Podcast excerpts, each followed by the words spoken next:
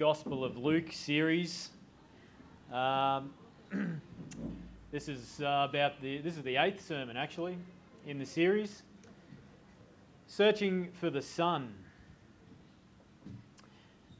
As you would have heard uh, in the Bible reading, um, Jesus, his parents in Jerusalem, a slight mishap happens. We're going to hear more about that shortly. Let's pray. Dear Father, um, I just ask for your blessing and, and, and grace and leading now. Uh, I ask again, Lord, that you would uh, that you would keep this space uh, free of distraction and help our, our minds and hearts to be fixed upon your word, which brings uh, eternal life. And so help us, we pray. Help me, Lord, uh, to have clarity of mind and speech to be, to be helpful. Uh, but we know, Lord, that ultimately your word does the work, your word and your Holy Spirit. So work in our hearts, we pray. In Jesus' name, amen. Well, our passage last week ended by saying this about baby Jesus. The child grew, became strong, filled with wisdom, and the favour of God was upon him. Today, we're going to get a slight glimpse into the early years of Jesus as a 12 year old boy. Have a look from verse 41. It says, Now his parents went to Jerusalem every year at the feast of the Passover. Now you'll remember from last week that uh, the, the parents of Jesus, Mary and Joseph, followed the law of God. They followed the, the Jewish customs of the day. Uh, they circumcised Jesus on the eighth day. Mary followed the purification laws after childbirth. Uh, they committed Jesus, their firstborn, to the service of God, of, of the Lord.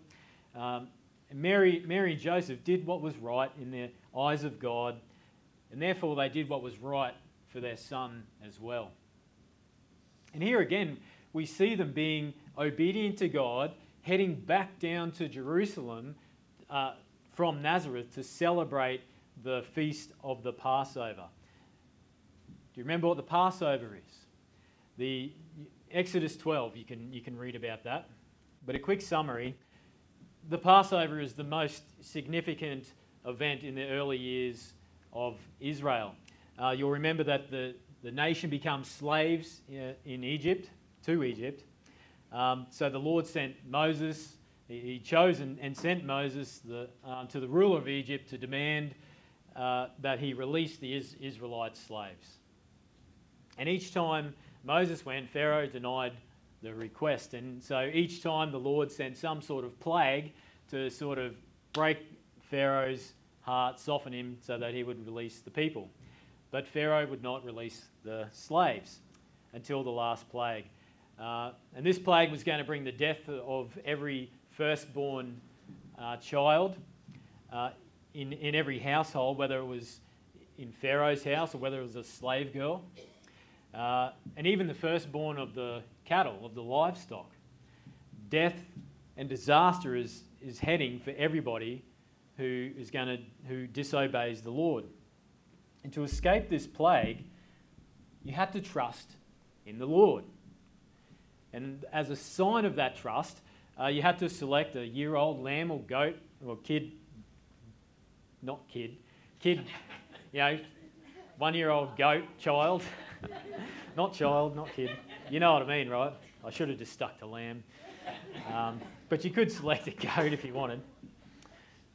Slaughter it, put some blood over the doorposts and over the lintel, you know, up and around your, your door of your house. And when the Lord sent the plague of death through that area, he would pass over the houses who were showing that, that trust, right? That by putting the blood on the over the doorpost.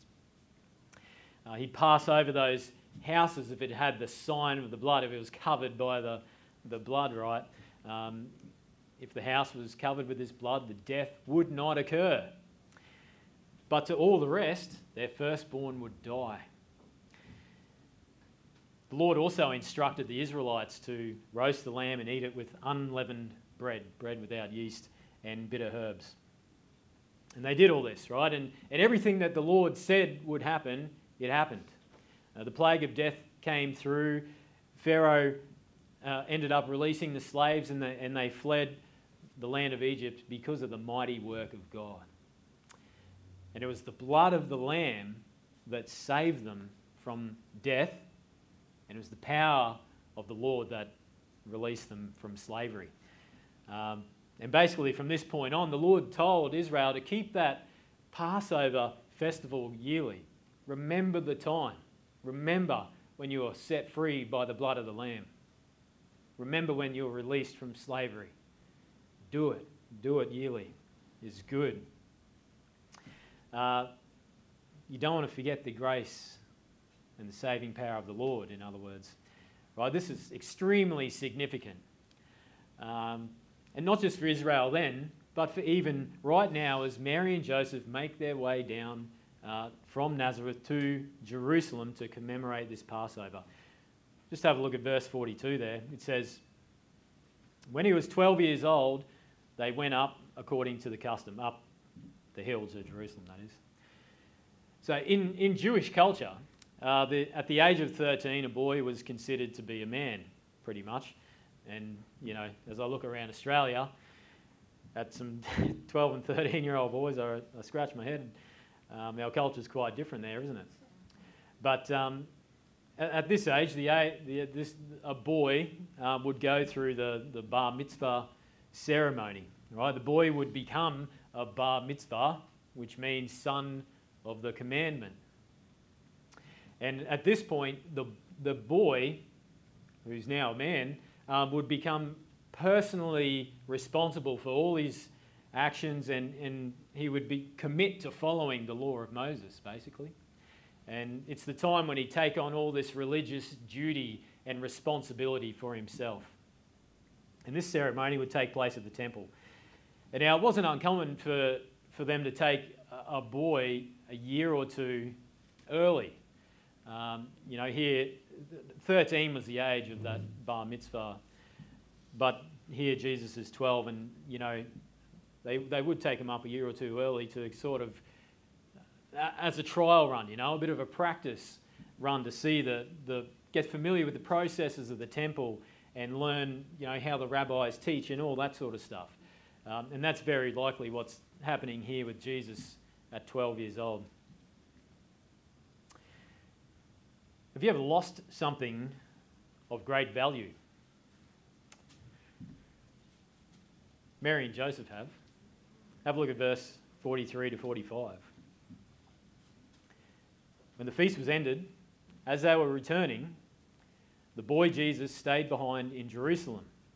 His parents did not know it, but supposing him to be in the group, they went a day's journey.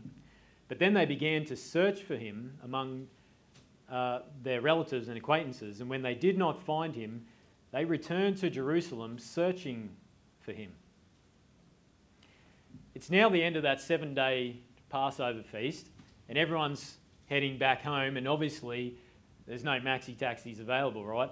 Um, so they, they walk in a large group of people, you know, family, friends, acquaintances. That's, that's how they travel. Uh, a bit of a safety feature, really. And often it was the, the women and the young children at the front, and then the men and the older uh, children at the back. So in this case, Jesus is probably assumed to be somewhere in, in the middle of, the, of that pack there, um, of, the, of the group. Some translations will say caravan, um, which just you know means the same group of people. Uh, and then they walk for a whole day's journey. They realise Jesus isn't with them. Oh dear. You, you can only imagine the stress, right? Um, we know from verse 43 that Jesus is fine, but, but they don't. They got no idea, no idea where he is. And, um, you know, as I read this passage, as I sit in that and think about putting myself in their position, I'm feeling for them. like big time. Where is my son? Where's he gone? You know, he's missing, he's gone. There's nowhere to be found. Um, they've misplaced the Messiah, right? This is, this is a big deal. Um, I mean, I've lost my car keys before, and know that was pretty stressful. But um, to lose the Christ, uh, that's big, right? You can imagine the weight of it. Mary and Joseph are stressed to the max, and, and they decide to make the most important U turn in history, basically, and head back to Jerusalem. And thankfully, they find Jesus. Look at verse 46 to 48. It says, After three days, they found him in the temple, sitting among the teachers, listening to them and asking them questions. And all who heard him were amazed at his understanding and his answers. When his parents saw him, they were astonished. And his mother said to him, Son, why have you treated us so? Behold, your father and I have been searching for you in great distress. 12 year old Jesus stayed at the temple to sit, listen, and ask questions of the rabbis. Uh, and he blew their minds. He, he was blowing their minds. I'll tell you, folks, there's something different about Jesus. There is something different about Jesus, utterly different. I mean, my kids ask some pretty good theological questions, I think. I'm a bit of a proud pastor daddy at that point. They grapple with heavy theological stuff like the Trinity and the eternality of God and all that stuff. Um, for what it's worth, it usually happens at bedtime. and I'm not overly surprised, but if there's any excuse to get out of sleep, you know, ask me something theological and we'll, we'll talk it out for as long as I think we need to. Um, but 12 year old Jesus has amazed everybody around him, including his parents. Um, they're astonished at what's taking place, they're amazed. And this is typical of Jesus, right? Isn't this typical? He amazes people constantly. He constantly is the, is the focal point of astonishment and marveling and wonder. And it, it's going to continue to be this way for the rest of his life.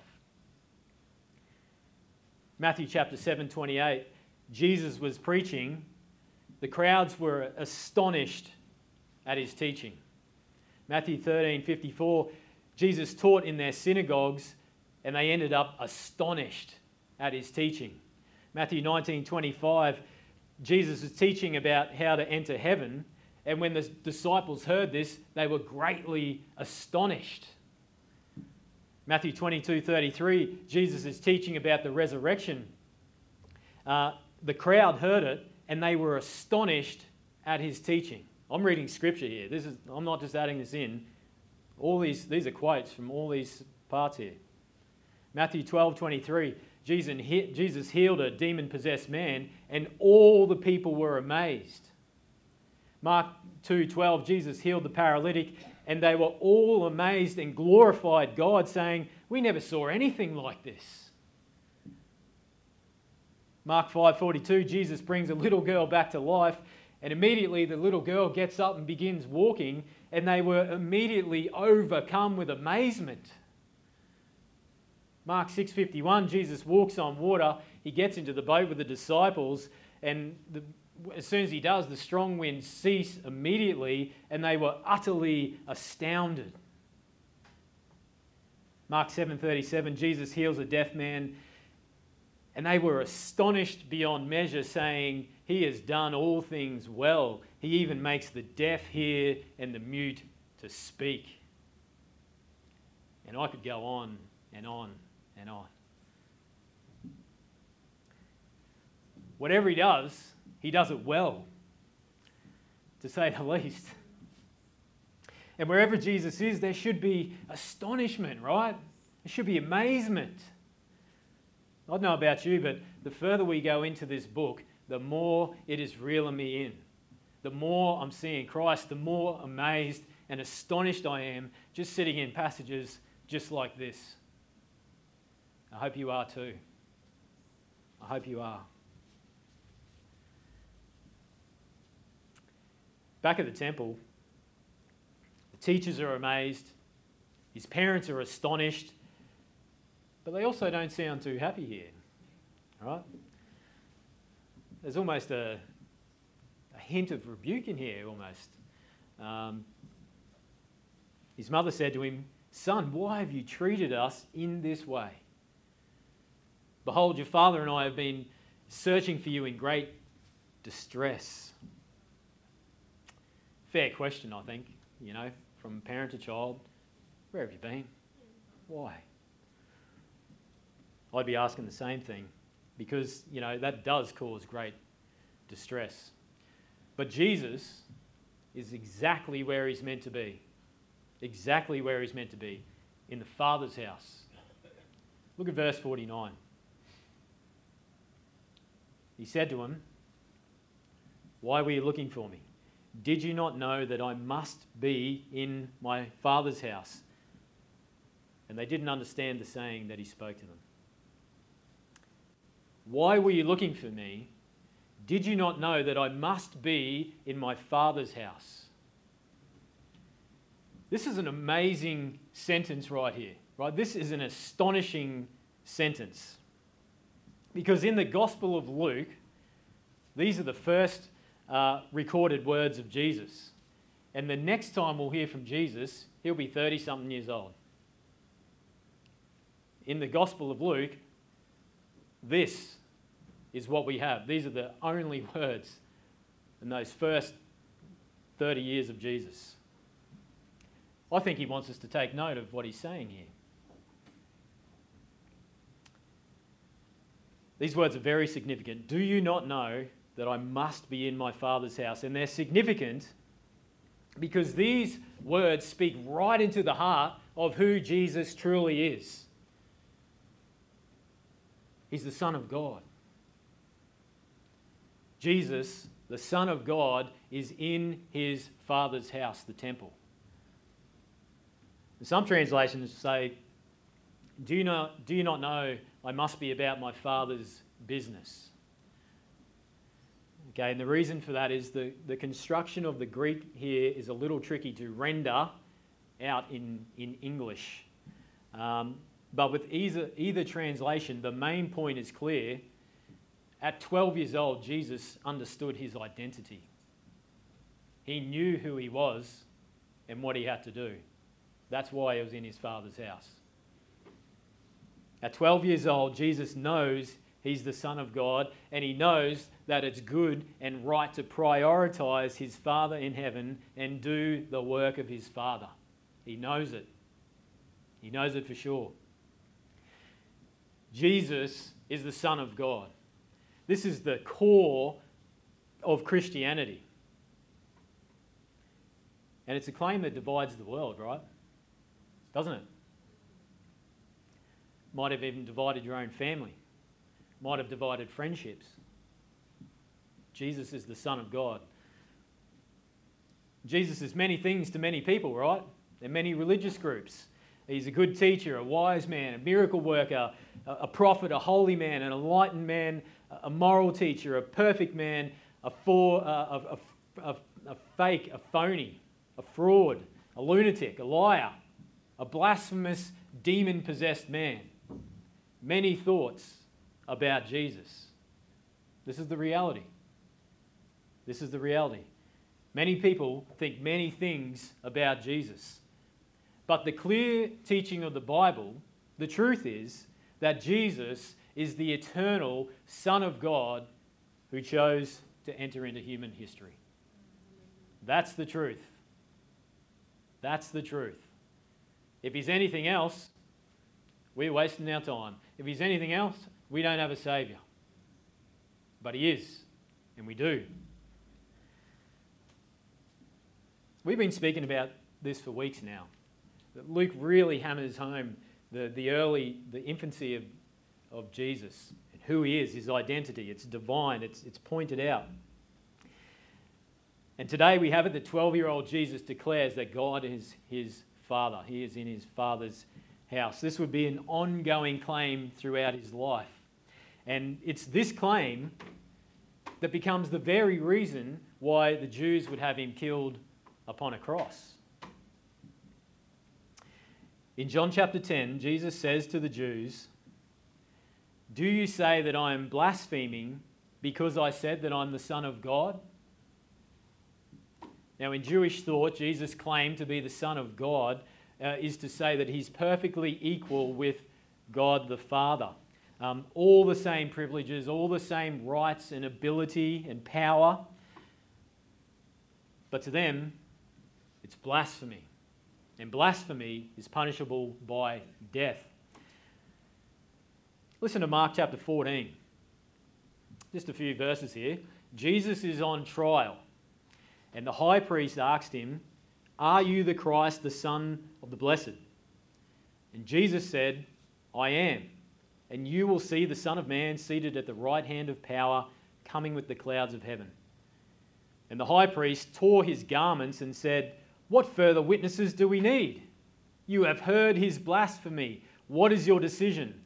And they all condemned him as deserving death. Deserving death for claiming that he is the Son of God. Jesus claims to be the Son of God, and God the Father confirms that as well, right? Very, very clearly. You'll, you'll be familiar with these. Matthew 3:17, Mark 1:11, Luke 3:22. We've got this threefold testimony of God the Father um, proclaiming at Jesus' baptism, "This is my beloved Son, with whom I am well pleased." Again and again and again in those Gospels. And again, in those synoptic gospels, Matthew, Mark, and Luke, we have a threefold testimony on the mount, on the, on the mountain, right? The Mount of Transfiguration. Jesus takes Peter, James, and John up the mountain. Elijah and Moses appear, and there God the Father again declares from heaven, This is my beloved Son, with whom I'm well pleased. Listen to him. Listen to him. Jesus declares to be the Son of God. God the Father declares it. And the disciples declare it too. When they're out on that boat, like we mentioned before, in the bad storm, Jesus comes walking on the water, freaked them out. Jesus says, Take heart, it is I. Do not be afraid. And Peter answered him, Lord, if it is you, command me to, to come to you on the water. And he said, Come. So Peter got out of the boat, walked on the water, and came to Jesus. But when he saw the wind, he was afraid, and beginning to sink, he cried out, Lord, save me. Jesus immediately reached out his hand, took hold of him, saying, Oh, you of little faith, why do you doubt? And when they got in the boat, the wind ceased, and those in the boat worshipped him, saying, Truly, you are the Son of God. That's just one example. Jesus declares it, God the Father declares it, the disciples do. John the Baptist did. He did as well. One day he saw Jesus walking towards him and cries out, Behold the Lamb of God who takes away the sin of the world. And then he bears this testimony about Jesus, saying, I saw the Spirit de- descend from heaven like a dove, and it remained on him. I myself did not know him, but he who sent me to baptize with water said to me, he on whom you see the Spirit descend and remain, this is he who baptizes with the Holy Spirit. And I have seen and have borne witness that this is the Son of God. A centurion present at the crucifixion of Jesus. When Jesus was crucified, the veil of the temple was torn in two, darkness, earthquakes, tombs opened up, all sorts of stuff. And when the centurion and those who were with him, keeping watch over Jesus, saw the earthquake and what took place, they were filled with awe and said, Truly, this was the Son of God. Multiple times, the demons cry out in fear, What have you to do with me, Jesus, Son of the Most High God? In fact, Mark the gospel writer Mark tells us that whenever the uh, unclean spirits saw him, they fell down before him and cried out, You are the Son of God. And of course, Satan himself, when he was tempting Jesus to sin, used the title Son of God as a taunt. But as we can clearly see, Jesus truly is the Son of God. And there's many other places we could go to, to bolster that claim as well. Um, the Gospel of John, read that. Please read that. Um, it, it, it was written so that you may believe that Jesus is the Christ, the Son of God, and that by believing you may have life in his name. That's in chapter 20. John wrote that himself. This is the reason why I'm writing, so that you would know Jesus is the Son of God. That's a big gospel, right? To make this point Jesus is the Son of God, and that's where you can find eternal life. And it is Jesus, the Son of God, who said to his parents, Did you not know that I must be in my Father's house? Being in the Father's house and, and going about the Father's business isn't an optional extra for Jesus. This is something he must do. It is necessary for him to do. Here's a couple of other absolute necess- necessities according to Jesus. These are the words of Jesus himself I must preach the good news of the kingdom of God. The Son of Man must suffer many things and be rejected by the elders, chief priests, and scribes, and be killed, and on the third day be raised. And after his resurrection, Jesus said, These are my words that I spoke to you while I was still with you. That everything written about me in the law of Moses and the prophets and the Psalms must be fulfilled. He must preach the gospel. He must suffer and die. He must, everything must be fulfilled in Christ. It was absolutely necessary for Jesus to do the Father's work. Absolutely necessary. To preach, to suffer, to die, to rise, and it was necessary for everything to be fulfilled in Jesus, everything in the scriptures. Why? To honour his Father and to make it possible for people like you and me to be forgiven of our sins and to receive the gift of eternal life.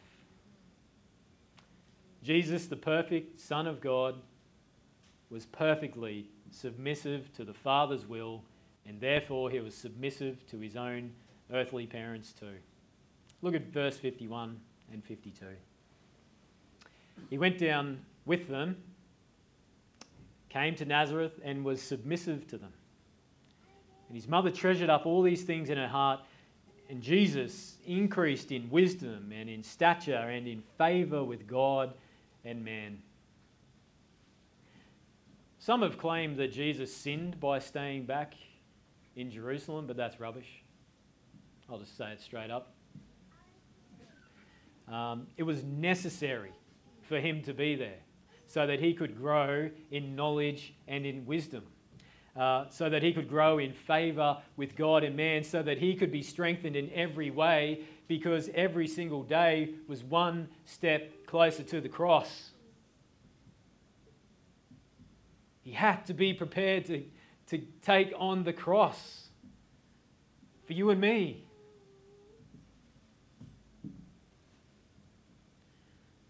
He had to grow in that wisdom. And 20 years or so later, Jesus, the Son of God, would be arrested and crucified. Before he was arrested, he was praying to his Father the Mount of Olives, saying this If you are willing, remove this cup from me. Thinking about the cross, the atonement. Father, if you are willing, remove this cup from me. Nevertheless, not my will, but yours be done. Jesus lived in perfect submission. The writer of Hebrews says this about him, about that moment. In the days of his flesh, Jesus offered up prayers and supplications with loud cries and tears to him who was able to save him from death, and he was heard because of his reverence. Although he was a son, he learned obedience through what he suffered. And being made perfect, he became the source of eternal salvation to all who obey him. Jesus had to be in his Father's house. He had to grow in knowledge and wisdom and, and grace and strength to take on the cross so that he would become the source of eternal salvation for all who obey him. Everything Jesus has done was necessary so that he could become that source of eternal salvation. And we obey him because he is the authoritative Son of God. All authority in heaven and earth belongs to him. How does someone obey him to have eternal life? Well, you think about the, the first words of his ministry in the Gospel of Mark repent and believe in the gospel. Repent and believe in the gospel. Follow Jesus' command to turn from sin and trust in Him alone for salvation, not your good works. Forget that, it ain't going to work. It just won't.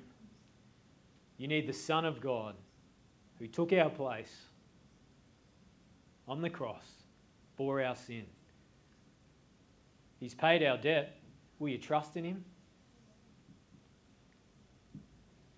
He's paid our debt. Will, will you turn from sin and put your trust in Christ? You must, because He and He alone is the source of eternal salvation. Nowhere else, no one else. Forget it. Go to Jesus, go to Him alone. Let's pray.